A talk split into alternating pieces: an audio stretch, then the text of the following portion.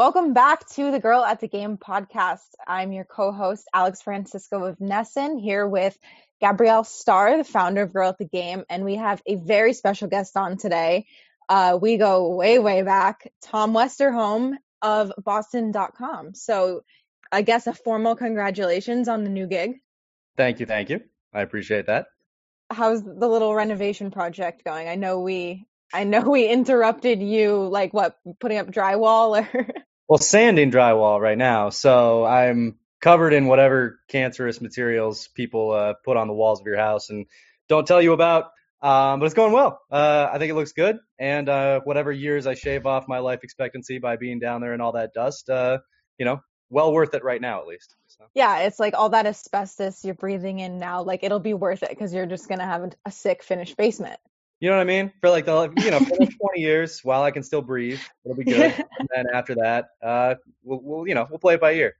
Love it. Not to echo what we've been hearing for like 10 months, but are you wearing a mask when you do these home renovations? I am. I'm wearing a, a, mask. I'm wearing goggles, and uh, so a lot of the time I'm just kind of sanding blindly because you know like I'm fogging up my goggles trying to do it. So, but yes, no, I uh, I'm being as safe as I as safe as I can, doing something that is you know moderate safety. Are you right. documenting your home renovation?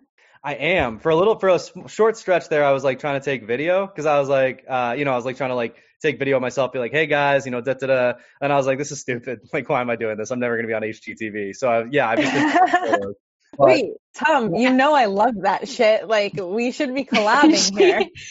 If look, if you want, Alan's so good at it. She's gonna redo my bathroom. Oh yeah, well, I have legitimate paying clients now, like on the side. It's really weird. I can put you to I can put you to work. We got like I got tons of stuff to do. So just anytime you oh, want to come through, let me know. Yeah, I'll come through. I'm we'll down. we'll have some cocktails and Leslie, your wife and I will just get down to it. Cool. That sounds good. Drunk and painting. Uh, I'm so it's basically like those wine nights, you know, when you pay to like get drunk and paint a picture, except that we just get to paint your house instead. That's awesome. I'm totally down. Literally anytime. Yeah, you, you guys have my number. Call me.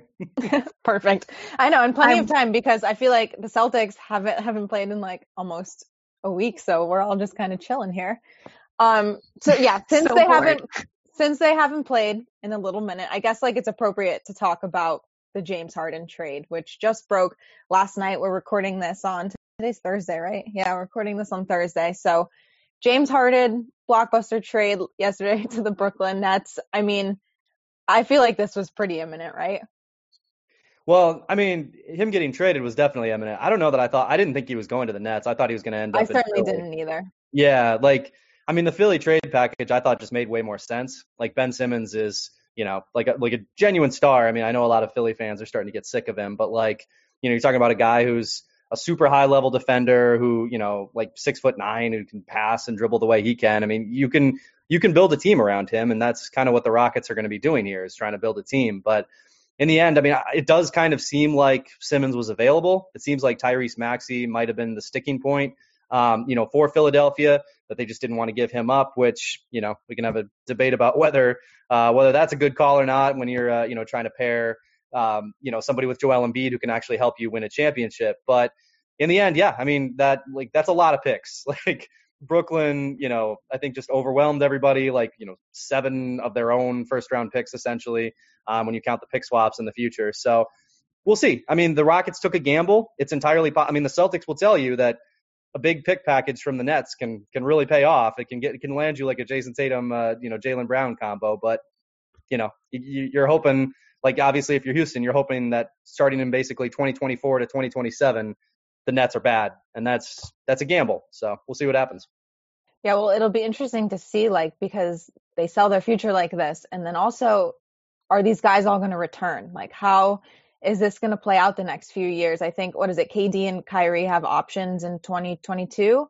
Mm-hmm. So yeah, so interesting to see how that play out. But I'm interested in how you feel like those three guys, Harden, Kyrie, and Kevin Durant will kind of I mean, three ball dominant players. That's the biggest that's the biggest storyline out of this, right? Like Yeah, I mean hundred percent. Like it's interesting because I, I feel like before the season I would have been like, this is gonna be a disaster. Now I'm a little bit less convinced just because we've seen how good Durant is. And I think that there is just sort of like like, look, like for all the questions about chemistry and, and can they all share the ball, having James Harden and Kevin Durant and Kyrie Irving on the same team does give you like a certain floor. Like you're not going to go below a certain point because you literally have, you know, in my mind, two of the top five players in the NBA, and then also, you know, Kyrie, who's you know very talented as well.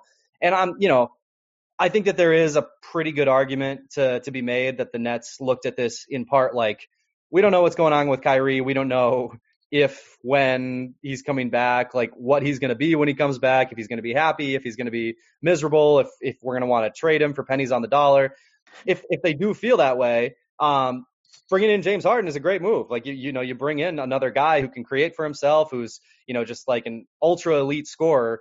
Um, that's a nice pickup. So you know like having having Kevin Durant and James Harden will will take you places, even if Kyrie never comes back. So I think there's something to that as well. But um, you know, I mean, like we'll have to see how the chemistry meshes, but like realistically, like just think about trying to defend this team. you can't do it. So it, they're going to be good. I mean, I don't know that they're going to be a championship team, but they're going to be really, really tough to stop. For sure. Definitely the biggest hurdle, I think, in the Eastern Conference as it stands now. And I mean, even before this, but I mean, okay, so we have to address like I love that Brooklyn is already getting the the full Kyrie Irving experience. Like, is this dude AWOL? Like, what's I mean? Yeah, it's like he's partying sans mask. yeah, that's right, exactly. I mean, and I think the thing that like makes you mad if you're Brooklyn is just like, like all of the thing, like you know, if it was, it would be one thing if it was like, okay, he, there's like a lot of cases around the NBA and Kyrie doesn't want to get it, like, which is true. And, you know, his first day of being AWOL was the day after, you know, the, the, the everybody storms the Capitol in, in Washington, D.C. And I think a lot of us were kind of thrown that day, like, wait a minute, yeah. what's going on? So there was, you know, some indication that like, hey, maybe this is kind of legitimate. And then, yeah, I mean, you like, you know, like you said, like you see him out partying with his sister and they're clearly in a club and he's not wearing a mask. And it's like, okay, like, this is getting a little less defensible. And then there's, you know, weird reports trickling out that he's mad about X, Y, and Z when the Nets, you know, they went out and got DeAndre Jordan, which was somebody he wanted to play with. They went out and got Steve Nash, who was allegedly a coach that he wanted to play for and who's somebody he definitely respects. Like, yeah, they've they've kind of catered some things to try to make things work for Kyrie. So it's and I mean, you know, they employ the guy that he calls his best friend. So like, kind of, yeah. I mean, I just don't know what else he wants in this scenario. Yeah. I mean, you both know me. I'm a huge Kyrie like apologist. And I think it's just it's interesting that like I can kind of understand Kyrie being like, you know what, screw it. Like the country's a mess right now. My sister's turning 30. Like, we're gonna rent out like there weren't a ton of people there. Like for Brooklyn to get seriously mad at him, it's kind of hypocritical to me because you're bringing in James Harden, this dude, the day before the Raptors practice was in Atlanta partying exactly with exactly what I was going to say. And was it Lil Baby or DaBaby? I don't know. Yep, one of one baby. of those rappers, and like at strip clubs, and it's like you look at the pic, then the videos of Kyrie like standing off to the side of everyone, like it, it wasn't like a raging ripper, like it was right. a family party, you know, and like then he's using his time off on like those Zoom calls, helping volunteer for a district attorney in Manhattan or aspiring district attorney in Manhattan. Um, for if Brooklyn fans are getting mad, like you can't be thrilled about James Harden coming in either because he also doesn't give a fuck. no, I mean I think it's a good point. And look, like the thing that makes uh, Kyrie complicated is that I think you know for a lot of millennials like or you know like you know late uh, Gen Zers or whatever, like I think he's a pretty relatable dude like you know some days like you can have like the best job in the world and some days you're just like i don't i don't want to man. I, no thank you. Like you know you're just you just don't feel it. And like that you know that's and i'm not excusing him. I'm not saying that like what he's doing is right or anything like that but like i do think he's like very relatable. And then i think too like you know to your point about being a Kyrie apologist there's a lot to sort of you know to to like about him. Yeah like, you know, i mean you covered him day in and day out when he was with the celtics. Like you right. saw the ups and downs hundred percent. And and look, like I mean, there's he's he's tough to cover. Like he is. Yeah. Like, he's very moody.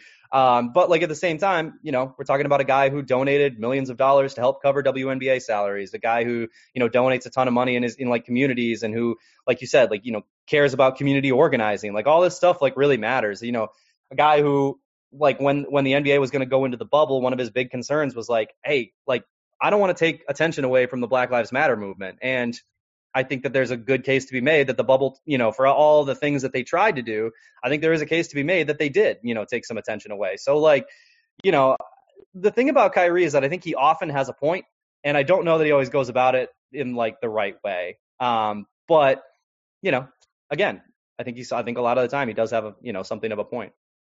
Yeah, totally. And I agree with you 100%. Alan and I talked about this this summer saying like sports is just going to be a distraction even if they're trying to help. It's in the context of a sporting event. So ultimately the conversation is going to shift to, you know, who has the highest points per game, you know, who is playing, you know, the best games of their careers, who's doing this on the court, not what's on the back of their jersey, for example. But I will say, I'm curious what you think about having Kyrie and James Harden on the same team for this exact reason. Because, like you said, and like Al said, the Nets have been catering a lot to Kyrie.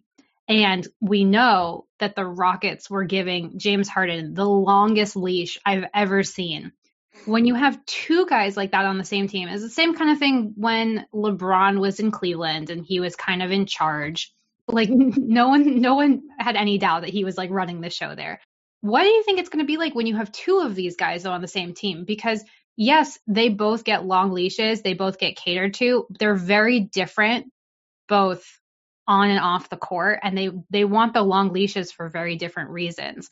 So, what do you think it's going to be like when there's two of them? Do you think it's kind of going to end up reaching the Nets to like a breaking point. Cause I feel like if you have Harden being like, I really want to go to Brooklyn strip clubs and party with, you know, rappers and, you know, Kyrie doing obviously much better things with his time, but still not like he literally said last week, he's like, I just didn't want to when he was asked why he wasn't playing. Ultimately, at a certain point, you have two superstars who are just like not showing up to their actual job. Do you think that that's going to become a problem down the road? Because in my opinion it's kind of a recipe for disaster. You've got two it's kind of like you're making one of those volcanoes in science class and eventually it's going to bubble over. Yeah i mean i i think that's very reasonable. Like it, it's tough to say because at, at the same time like like this isn't college you know like guys can just kind of go do their own thing to a large extent. Like if harden wants to go do strip clubs and, and you know kyrie wants to read about numerology or, or whatever he's like whatever he's into like they, they don't actually have to like interact that way too much. It's like in the nba so much of it is just about like on court fit. Like you know can these guys play together? You don't have to like each other. Like you know like the 2010 Boston Celtics did not like each other and or you know like big portions of them didn't and they still ended up in the finals cuz on the court you know Ray Allen and Rajon Rondo were a great pairing but you know they didn't like each other so um, I think that could be the case but We'll see. the The problem is that Kyrie's like the on court fit doesn't necessarily feel like it works either. Like because like you were saying, like you know, two ball dominant guys and all that. So the personalities, yeah. I mean, I I kind of don't think that James Harden and Kyrie Irving are a great fit personality wise, but like that might not matter. I think it's just going to come down to like, can the Nets figure out a way to make sure that everybody's happy, to make sure that every, you know, the ball is cycling around, you know, as much as it needs to. And then I think it'll kind of come down to like, is anything going to make Kyrie happy on the court at this stage? And and I don't mean that in like a, oh, this guy's never happy. I just mean like genuinely, like I don't know what's going to make that dude happy at this stage. And and you know, we'll see how that shakes out. Yeah, and then mix in like Kevin Durant too, and like one of the best player on the planet, and like all his burner accounts. So. yeah, I mean, KD, I think the difference I think between those three is that like, and, and, I think that James Harden really does love basketball too. I mean, he's you know he's played almost 82 regular season games every year. But I think the thing with KD is that so much of his entire thing is just hoops. Like he just wants to play basketball, and like yeah. I think that's kind of where a lot of it comes down with all of his beefs with the media and all that. Is like and you know it's a little annoying when you're in the media because you're like dude i'm just trying to write stories about you can you just like help me out a little bit but at the same time he doesn't care about any of that like he just i think he just really wants to hoop and he feels like a lot of the time like you know media people whatever it might be are just distracting him from hooping and that's all he wants to do so like, like that press conference where he was like looking at a reporter like who are you why yeah. do i have to talk to you like exactly. like I, think that's kind of his mentality so i mean I, I think if you look at the other two, I, I think that it really is going to come down to like James Harden, Kyrie Irving. Can they mesh? Because I mean, you know, I think Durant certainly in Golden State, like you know, it, it was it was a much easier situation, and he didn't necessarily mesh there either. But like at the end of the day, I think Durant is professional enough to just go out and play basketball because that's that's what he loves to do. So, you know, two years from now, if he's unhappy, we'll see if the you know Brooklyn is a place where he wants to stay. But uh, you know, for the time being, I, I do think that he can probably make it work if the other two can. So it's super interesting that you talked about the 2010 Celtics and, you know, the players don't have to like each other, the team chemistry, because we actually, that's something that Al and I have been talking about so much in terms of the current Celtics. And, you know, we had a whole episode where we basically were begging the Celtics not to do a JB James Harden trade. And obviously they didn't, thank God. But Jaylen Brown, James Harden, this is something that was so much on Twitter of people asking, like, either asking or saying, oh my god, I would totally tra- trade Jaylen Brown for James Harden in a heartbeat, which like I personally don't understand that at all for so many reasons. But I would love to hear your thoughts because I personally think that the Celtics dodged a huge bullet and also, you know, that Jaylen Brown should just be part of this franchise for his entire career. But what do you think about this whole thing that was being floated around for at least a month now? Yeah, I mean, so here's what here's what I'll say about it, and I think that this kind of lays out the case for why you know people might actually think that James Harden would be a good fit. Um, I thought that they should do it before the season. Like I, I, I thought that they should like because the thing about James Harden is that a player like James Harden, for all the things that people don't like about him, the aesthetics, whatever it might be, um, he's he's like a top five player. Like a player like James Harden only comes available every once in a while, and the Celtics had the assets to go get him. And and I thought if you can trade, you know, Jaylen Brown and, you know, another piece that isn't Marcus Smart, because I think you'd want, you know, the Smart James Harden Tatum combo in this scenario. Um, you know, if you can if you can make that work, you put yourself in a position to be a title team right now. Um, you know, and not just like because I think the Celtics are like uh, you know, they could they could make the, the championship, but like a lot of things would maybe have to break right, and like, you know, who knows how they would match up with, um, you know, the Lakers at this stage. Like it's it's just kind of tough to see. Um, James Harden, I think, kind of breaks you through that glass ceiling where you're like, okay, now I'm, you know, now I'm like really in the conversation.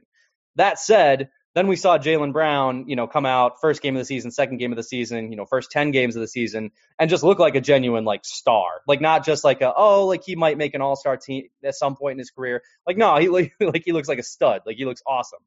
And I think when that happens, then your window sort of shifts into the future a little bit because before it was like, well, maybe these two can someday become a championship team, maybe not. Now you look at it and you're like, okay, they've done the hard part, which is get two star wings who can defend, score, create, you know, all that stuff. Like that's the really hard part. Now you can go out, you know, they have Kemba Walker. If eventually they don't want to, you know, stick with Kemba Walker, like really talented point guards are a dime a dozen.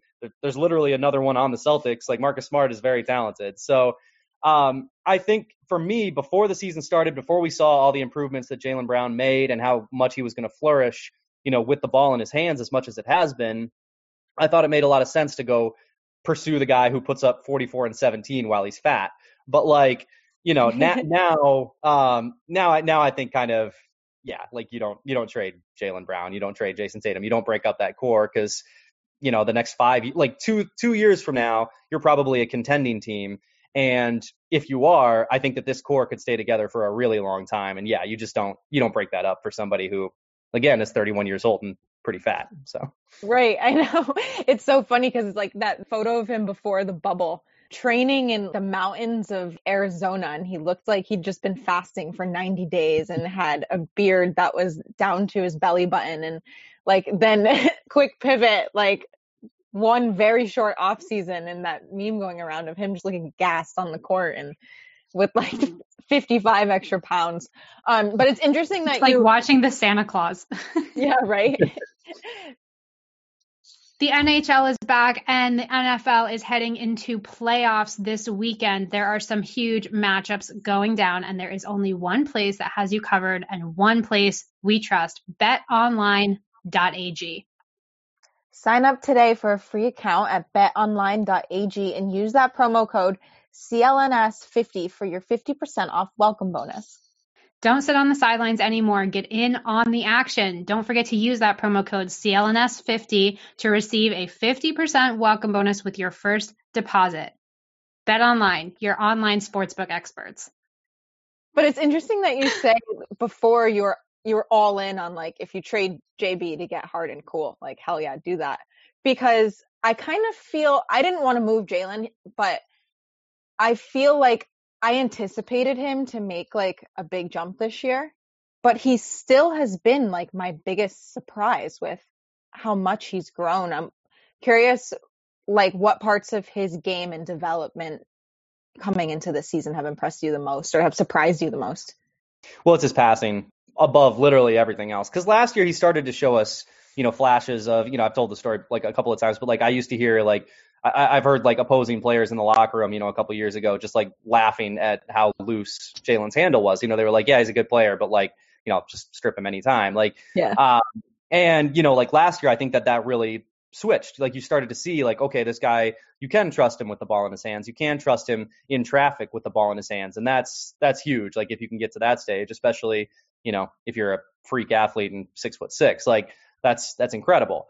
So for, but you know, we've still never really seen any passing from him. And that was sort of the last thing was like, okay, can he sling these, you know, passes to the corner when the defense collapses on him? Can he, you know, make these little like lob passes or, you know, to, to bigs who are crashing the, you know, crashing the, the, the rim? Like those things are, are, are huge, you know, like a huge jump for any player who's hoping to kind of reach superstar. And we're seeing that with, um, you know, Tatum as well.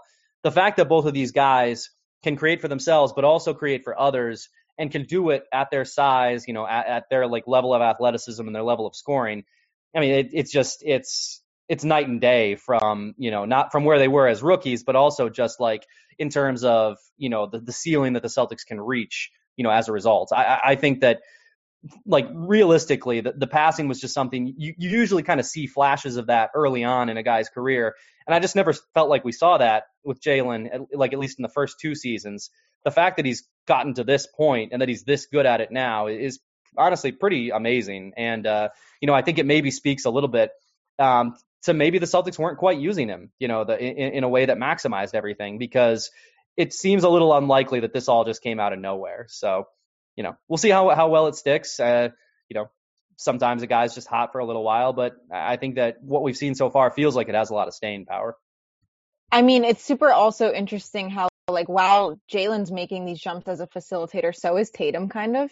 Mm-hmm. So um it's just gonna be really interesting, I think, when Kemba comes back, how they're able to move the ball and like just Kemba's added scoring threat. Um so when Kemba comes back, obviously he's practicing again finally. What do you think these lineups are going to look like? It's going to be interesting because, you know, I don't know that the Celtics want to play Tatum as like a full-time four. Um, you know, that's that's tough. That said, he packed on a lot of muscle this offseason. Like he's he's notably bigger. Mm-hmm. Um, I think he could potentially do it. And if so, I mean, you know, you could be talking, you know, about a Kemba, Smart, Jaylen, Tatum, Theis lineup, uh, you know, maybe insert whatever big you want there. And that's, you know, that's pretty tough. I will be curious to see, like, the Celtics have really liked bringing Marcus Smart off the bench. I know Smart, Smart likes to start. Um, you know, he's told me that before. Like, I know a couple of times the Celtics went out and got point guards, and he was just kind of like, seriously, guys, like, I'm right here. Like, I know, I know he felt that way when Isaiah Thomas, uh, you know, when they traded for Isaiah Thomas. Um, but and, and, you know it makes sense. Like you have this like guy who could be a starter on most teams. If you can bring that guy off the bench, like that really shores up some of your lineups. You know, um, certainly premature uh, at this stage, but like Payton Pritchard has looked great. Um, yeah. So you know, like there's you know there's something there. But I think I think realistically, what it's going to end up coming down to is that Pritchard looking so good is going to allow the Celtics to put Smart in the starting lineup because they have a guy who can come off the bench and who can, you know, score a little bit and play super aggressive defense. And, you know, obviously you'll be staggering the starters as well. Um, you know, I think the Celtics should try very hard to make sure that um, at least one of Tatum or Jaylen is on the is on the court at all times. But yeah, I mean, it's going to throw a wrench into things a little bit. Uh, you know, it will. I think you know the Celtics defense has not been very good so far this season. Kemba Walker is a really good player, but he is not going to help with that. So, no. um, so, so we'll, we'll see how it ends up working out. But I mean, at the end of the day, yeah, you're you're adding a guy who was an All-Star starter last year, and you know, two years ago was an All-NBA player. It's only going to do, you know, good things, I, I think, for the starting lineup, especially because everybody likes him so much, and you know, he's really ingratiated himself with the guys who are now sort of running the team we always joke because Al's like the Kyrie apologist and I'm Kemba Walker's biggest fan. So we always kind of like go back and forth on on that a little bit. But I'm curious about Payton Pritchard because he's been super fun to watch, obviously. And I'm curious if you think that he's for real because this could just be a little bit of that, you know, rookie phenomenon. they haven't figured him out yet. But I don't know, man. He's really good. What do you think? Yeah, I know like this is your niche, like the upcoming like high school basketball into college like this right. is I feel like your forte. I mean, you could say that, but I was really low on Payton Pritchard coming into the draft, so uh, I don't know how much I want to claim that mantle at this point. um, no, I mean, I, I think that I, I, think there's a lot to like there. Like one of the things that I that I've always kind of chafed at a little bit is I think a lot of people say that okay, like a guy's coming in, he's 22, he's 23, um, you know, he's sort of this finished product coming into the NBA, and it's just like, well, like certainly he's more finished than like an 18 year old, so like yeah, it's probably not fair to compare him to like Killian Hayes on the Pistons or something like that, but it's not like he's not going to get better. You know, I think defenses are going to start to get used to him. They're going to be like, oh, okay, like that guy can shoot. We need to cover him out there. Like, okay, like he's not a super athlete. You know, maybe if you if you need to contain him, you know, put some, you know, put somebody who is a, a super athlete on him and let them, you know, kind of hound him. I think that's possible. But I mean, like the fact is, he's he's a really good ball handler. He's a really good shooter, and he's you know he's crafty, and like those things will really help you. And it, you know, I think that like crafty guys generally like don't get less crafty. You know, they just learn new tricks. And as the longer he's in the NBA, like sure, he's going to go through some bumps here. You know, I'm sure he's going to hit like a rookie wall where, you know, teams kind of figure out, okay, we need to do X, Y, and Z to sort of slow him down. But yeah, I think, you know, to your point, like I think he's I think he is for real. Like I think he's going to be a contributor. Um I don't know that he's going to like it's too early to be like, oh, he's going to for sure be like a starting point guard in the NBA, but you know, I don't think it's too early to say like this guy has a future. This guy can help the Celtics, you know, this year and beyond. Like I think that's very reasonable at this stage. Like he's he's really good. It's really weird because uh, I genuinely like when they made that pick. I texted my buddy Chris Grenham, who I text for all draft things, and I was just like, "This is a disaster." And he, and he was like, "Oh, I really like Pritchard. I really like Pritchard." So I don't know if you want to if you want to have a real conversation about Payton Pritchard, I recommend Chris Grenham. We'll have Grenham on. We'll have Grenham on. Yeah, he, he's the guy who saw it coming, not me. yeah, so, I mean, um, it is interesting though because like that's another huge surprise so far this year when we kind of came into the season thinking the Celtics were going to be like in pretty rough shape, uh, down a lot of guys, but here they are at the top of the Eastern Conference despite all this bullshit. So partly because of COVID, right? A bunch of games uh, postponed, not canceled, and like I don't know, like COVID has a, a huge impact. Like on the Celtics right now, do you feel like it's almost a good thing that the virus kind of ripped through the locker room here initially, like at the start of the season to give them this little buffer period to kind of get healthy and like it won't hopefully won't matter later down the road or I mean, I don't know that I would say that. I mean, we've seen guys get COVID and then come back and just be like really unable to do anything. Like I, I think about like Kendrick yeah. Nunn, you know, last year, like in Miami, like, you know, for all the very legitimate gripes about him as a human being, um, like I think that like people, you know, he he was a good player. Like he was really giving them something, and he just, you know, like for whatever reason in the bubble, he just really wasn't. And I think a lot of people attributed that to COVID. Like he had COVID and he really struggled with it. Um, and you know, he had a hard time getting back. So, you know, like let's see how guys come back. Like, you know, it sounds like only Tatum and Rob are the the confirmed cases. Uh, well, not confirmed, are the reported cases so far. Um, you know, it sounds like the other guys are doing fine, and you know the contact tracing it has been successful so far, so that's good. Um, but yeah, I mean, like I, I think one thing to remember about the Celtics is part of their success so far it, it, like has been due to their schedule. Like it has not been a super hard schedule. Like they have they split with indiana which was good. Like indiana's a good team. You know they lost to brooklyn. Um, they did beat miami which was a good win. Um, but like the rest of them you're looking at like toronto which is just like a complete mess you know, they split with Detroit. They beat Washington, which is just a nothing team. Like, you know, there there are some like, you know, not cupcake, but not great wins on there as well. Um, and you know, good teams take care of those wins. So those are, you know, those are games they should win, and I think they are a good team, and I think they'll be better as guys start to come back. But it is probably important to remember that like they're seven and three, which is fine, but some of those wins were like, you know, Detroit. and barely. and barely. Yeah, yeah. exactly. Yeah. I think that's yeah, one of the reasons I'm so grateful for Kemba to come back because I mean that guy averages 20 points per game. Suddenly, you know, they're just there's just been too many nail biters. Like it's not comfortable. We're not winning enough games by like a wide enough. it, eh, eh, like the Payton Pritchard game where he had the buzzer beater, like that was amazing and totally unexpected. But at the same time, I, I mean, I don't, I don't want my team to win by one point or two points. I want my team to not blow a 23 point lead, which I'm pretty sure they did last week, right before all the games started getting postponed. They had a game where they were up something like 23 or 22 points, and all of a sudden, I look and they're like barely clinging to like a two point lead, and you're just like, well no, like you, you gotta like, you know, guard the rim a little bit more. Like, you know, where's your defense that you just blew a 22 point lead? Yeah, I think I think that was probably the Miami game, um, where they probably. Yeah, they they. I think so. I think it was when like Miami totally fell apart for some reason. Just Miami Miami fell apart, and then the Celtics fell apart, and then and like and this is you know this is just like the NBA confirmed this. Then the officiating fell apart in the final minute. Uh, there oh were like God there were I think four incorrect no calls that all like super benefited Miami. So it was uh, that game was a that game was a wild one. Um, also the Raptors game where like they totally fell apart too. Right. I mean, they that first quarter because you know my boss is a Raptors fan, and I was like, oh my god, I'm never going to hear the end of this on our work call tomorrow. And then like the second quarter, I was like, oh, maybe not. Maybe I'm going to get fired for being a Celtics fan.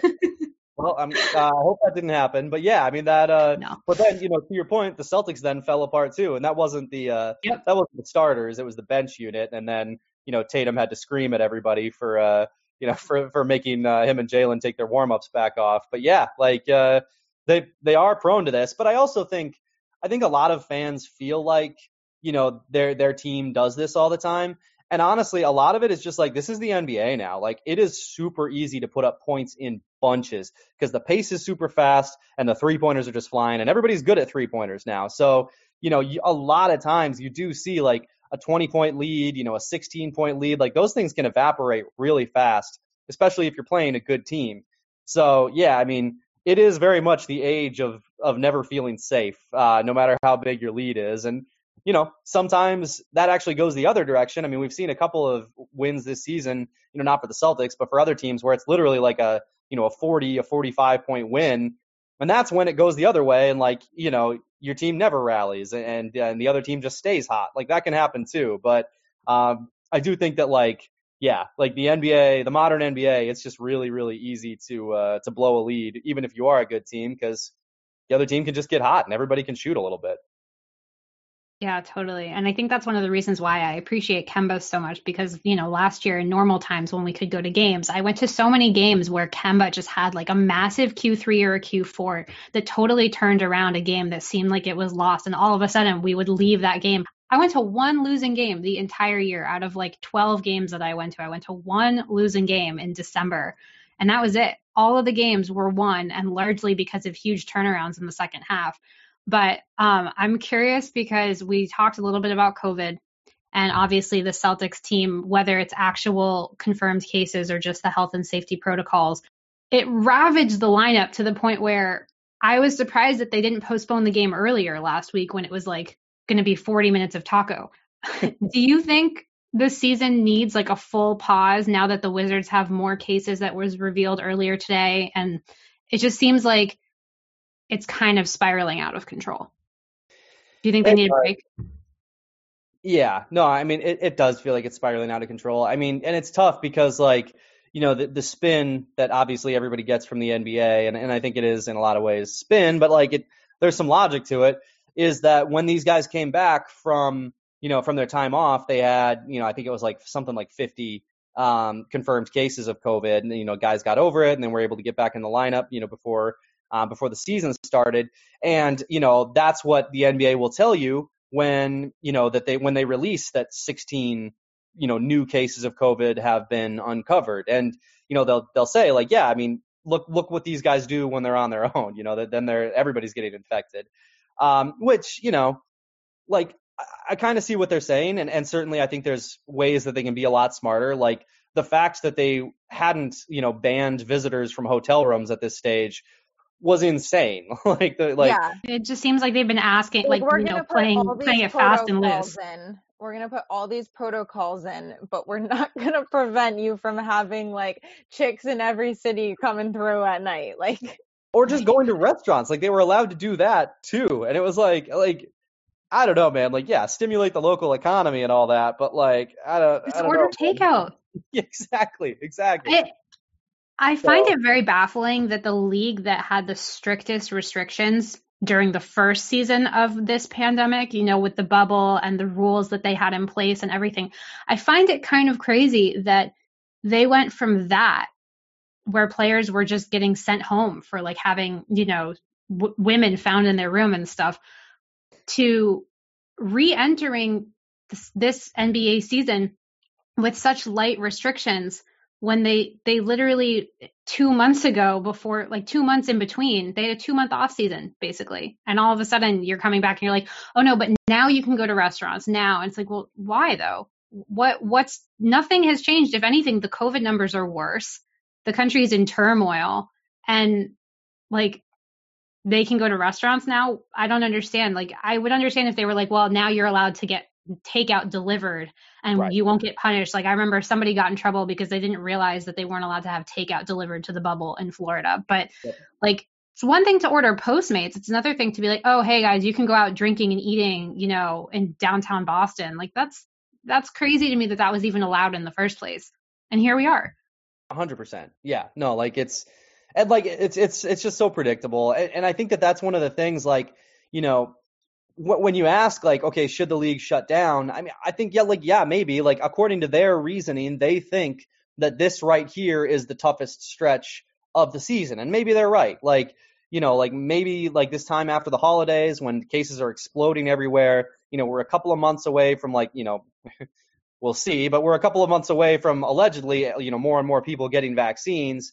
Like all of these things, like yeah, things are kind of conspiring right now to where this could be the toughest stretch of the season. And if that's the case, and and and since the NBA anticipated that and they, and they built a schedule, you know, that made room for postponements, I don't see why they sh- wouldn't just, you know, shut down for two weeks now, cut these two weeks out of the schedule, paste them on at the end when you again made room for them. Like that was the whole point of this. Um, you know, like I don't see why they wouldn't do that. On the other hand, if you are, and and and now they are starting to crack down, obviously, in terms of like you know people's home lives and, and where they can eat. But like before, yeah, I mean, like there's not actually any point in shutting down if you are going to be allowing visitors into the hotel room, if you are going to be allowing guys to go out and you know eat and drink on the road, like yeah, if that's the case, then there's there's no point in stopping and restarting. So, I mean, maybe that's the case for it, right? Like maybe that's the case for shutting down for two weeks and then coming back with these, you know, more restrictive things. Where, I mean, it sounds like like if your kids have a nanny, like the nanny has to get tested coming in and going out, like it's gonna get like a little, I don't know, like a, a little like sort of draconian or like dystopian almost. I think. I mean, and that's and that's kind of why I actually have like George Hill was complaining about it, and I saw a lot of people, you know, kind of getting mad at him. But at the same time, it's like I, this is like you know this is some pretty intense stuff. Like they're really asking a lot of their players at this stage. So you know we'll see what happens. But I, I do think that yeah, like I think there is a case to be made for shutting down. And I think to your point, like the NBA, like early on, a lot of their rules just made no sense, especially for a league that got so many you know sort of uh, plaudits and so much like credit for how well things went in the bubble. Yeah. The thing is, though, that I come back to because I agree with you, but at the same time, playing like devil's advocate, I'm like, okay, they shut down and come back with these really strict safety protocols, but like people are still going to get COVID. Like, what if the teams that haven't been affected yet, we see it just in like maybe a month or two? The same thing happens to them. And all of a sudden, like, what do you shut down for another two weeks there? So I think like the protocols are in place, like, they're very strict now, but they should have been stricter to begin with. I think that's where they went wrong initially. But I think with all these updates, I feel like you kind of just have to see how it goes, at least for a little bit, right? Like, Sure. Yeah. I mean, certainly. And like, like I I think I think that makes some sense. Uh, you know, the problem is, and like you know, not to go swerve too far into you know uh, a certain territory that I often occupy, but like yeah. as soon as you decide that you're playing games instead of just like shutting everybody down and sending them home, like it's it's more about money than like keeping people safe, and like that's a decision that you make, and like you make that rule, you know, you make that decision as a league, you make that decision as a players union. Like I don't think that it's just like the big bad NBA telling the players like you have to do this for money. I think the players are like, Right. well, yeah, like we want also to make money. Um, but you know, like at some point, like the league is just going to have to decide, like, okay, like, our, and, and maybe they, and I think there's a good case to be made that they've already decided, like, you know, are we more focused on, you know, keeping profits high or are we more focused on keeping people safe? And it seems that right now the league and the players union have decided that they're more focused on profits. And that's, again, a decision that people make. But like at some point, yeah, like those those are the two things that, that you can try to do. And you know, a shutdown, um, you know, more strict rules, uh, whatever it might be, those things, like you said, are not going to stop people from getting COVID. And as long as people are getting COVID, you are taking a calculated risk. So, you know, the NBA is going to have to be okay with whatever the results are of that risk, I guess. Yeah, I guess time will tell, right? But yeah. um, time will also tell how the Celtics fare by the end of the season. So as we start to wrap up, uh, what's your prediction for seeding in the Eastern Conference? like the whole way down, or just the Celtics? No, just the Celtics. I'm okay. not gonna make you do that. um, I mean, I think like I, I, think the Celtics are good. Like a, a genuinely like just a good team. Like I, I, wasn't I wasn't super sold on them before the season. Um, you know, I, I, I thought that losing Gordon Hayward was really going to hurt, and I think it will. Um, but you know, like where where we stand now, I mean, I would not be surprised to see them get the second seed, the third seed, you know, some, somewhere in there. I, I think that like the East looks pretty open right now, and you just can't tell what's going to happen with COVID. Like, you know, you don't know if you know members of you know Team X, Y, or Z are going to you know all of a sudden miss a month or something like that here. Um, so you know, we'll see what happens. It, like this is easily the hardest year ever to predict in terms of seeding because it's not just like do you have a good team, it's also hey, are you going to get lucky and uh, you know nobody's going to get COVID in the middle of the season. But yeah, which team has a James Harden that's going to be out in the strip clubs, bringing infecting the whole team? Exactly, exactly. And uh, so you know the like the Celtics, uh, like just purely on talent, I think they're a really good team. Uh, I think they could get a second or third seed, and so I think you just gotta you know kind of stick with that with your predictions, and then uh, you know hope that you're right, and hope that as few people as possible end up with this uh, end up with this virus. Well, Tom, thank you so much for coming on and talking NBA with us. We have this question that we like to ask every guest that comes on the show. We like to put them on the spot and ask them their favorite sports memory ever. And it can be a game that you covered, a game that you went to, a game that you played in. You only have 10 seconds to answer. Go. Oh, geez. All right. I'm, I'm kidding. You can take as much time as you want. um, well, I mean, you know, like any any person who's played sports, their favorite memory is like their best game. And I like had a game where I had 40 in a men's league one time, so that's my favorite. game. you know, like, like oh great man, I was talking trash the whole time. Um, but nah, I mean my favorite uh my favorite sports memory in terms of just like you know watching or covering a game. I mean it was uh in like 20 whatever the year was where IT um lost his sister in the uh you know in a car accident um, that was during the playoffs. You know, I was I was obviously covering the game that night, and uh, you know, I think a lot. I think a lot of times, like you know, people overstate you know the impact of fans because, like you know, I mean, it's nice to have fans, but I think a lot of times people like really tune, you know, players really tune the fans out, whether they're supportive, unsupportive, whatever. Um, that was a night where it actually felt like the building was, you know, genuinely like doing something for a player. Like I think Isaiah Thomas really felt how much, you know, the city like supported him, how much he meant to the city. And I think in return, like, you know, that was a moment where the city really meant something to him, you know, where he did have like, I mean, what, like, like 20,000 people just like, you know, screaming for him, telling him like how much they loved him, like expressing how, you know, like it, it felt like it wasn't just like support. It was also just like, dude, we're so sorry. Like this, this is yeah. so tough. You know, we just like, like, a moment like that with the, the gravity of everything. Yeah. Like him being able to compart- um, compartmentalize something like the death of his little sister to like just put it all out there and just like how can you not I mean you don't even have to be in the garden to feel that I feel like like I watched that game from home and you can feel it it was yeah. I mean like I get goosebumps still like talking about yeah, it yeah like, no I have the chills right now yeah it was really really powerful. You know, he tweets about it like every year. I think I I don't know if I don't keep track. Obviously, it was the Wizard series, and he scored 52 in that game. So yeah, it was ah, crazy. Yeah, yeah, those were some like Wilt Chamberlain numbers, but.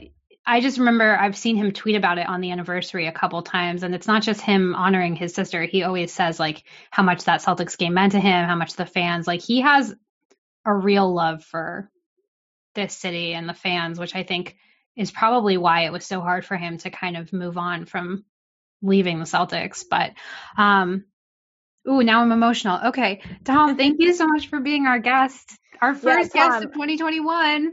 Yeah, and like about time because how long have like what we've known each other like almost four years, probably like very close friends, and like always so many of our conversations were just like, damn, we need a podcast. So it's like I'm glad we finally, after this many years, were able to sit down and do this.